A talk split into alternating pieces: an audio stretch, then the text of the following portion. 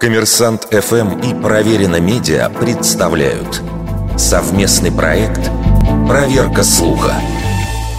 Правда ли, что Брюс Ли умер из-за того, что выпил слишком много воды?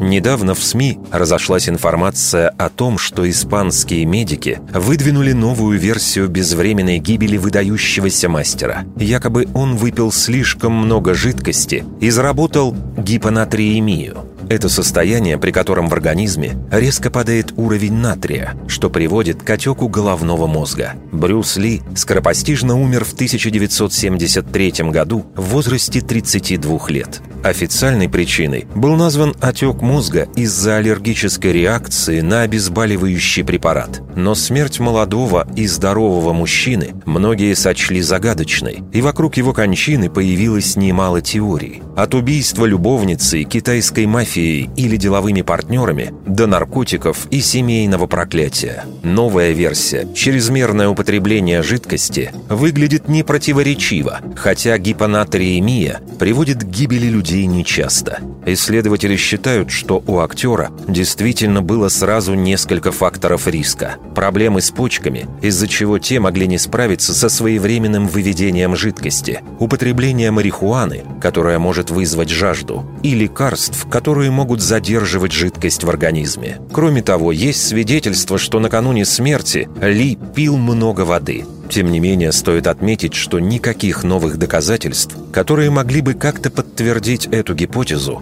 ученые не представили. С момента смерти Ли прошло почти полвека, поэтому полагаться на воспоминания очевидцев довольно странно. Выводы ученых основаны на давно известных и открытых данных, а не, например, на результатах эксгумации, которая действительно могла бы дать дополнительные данные.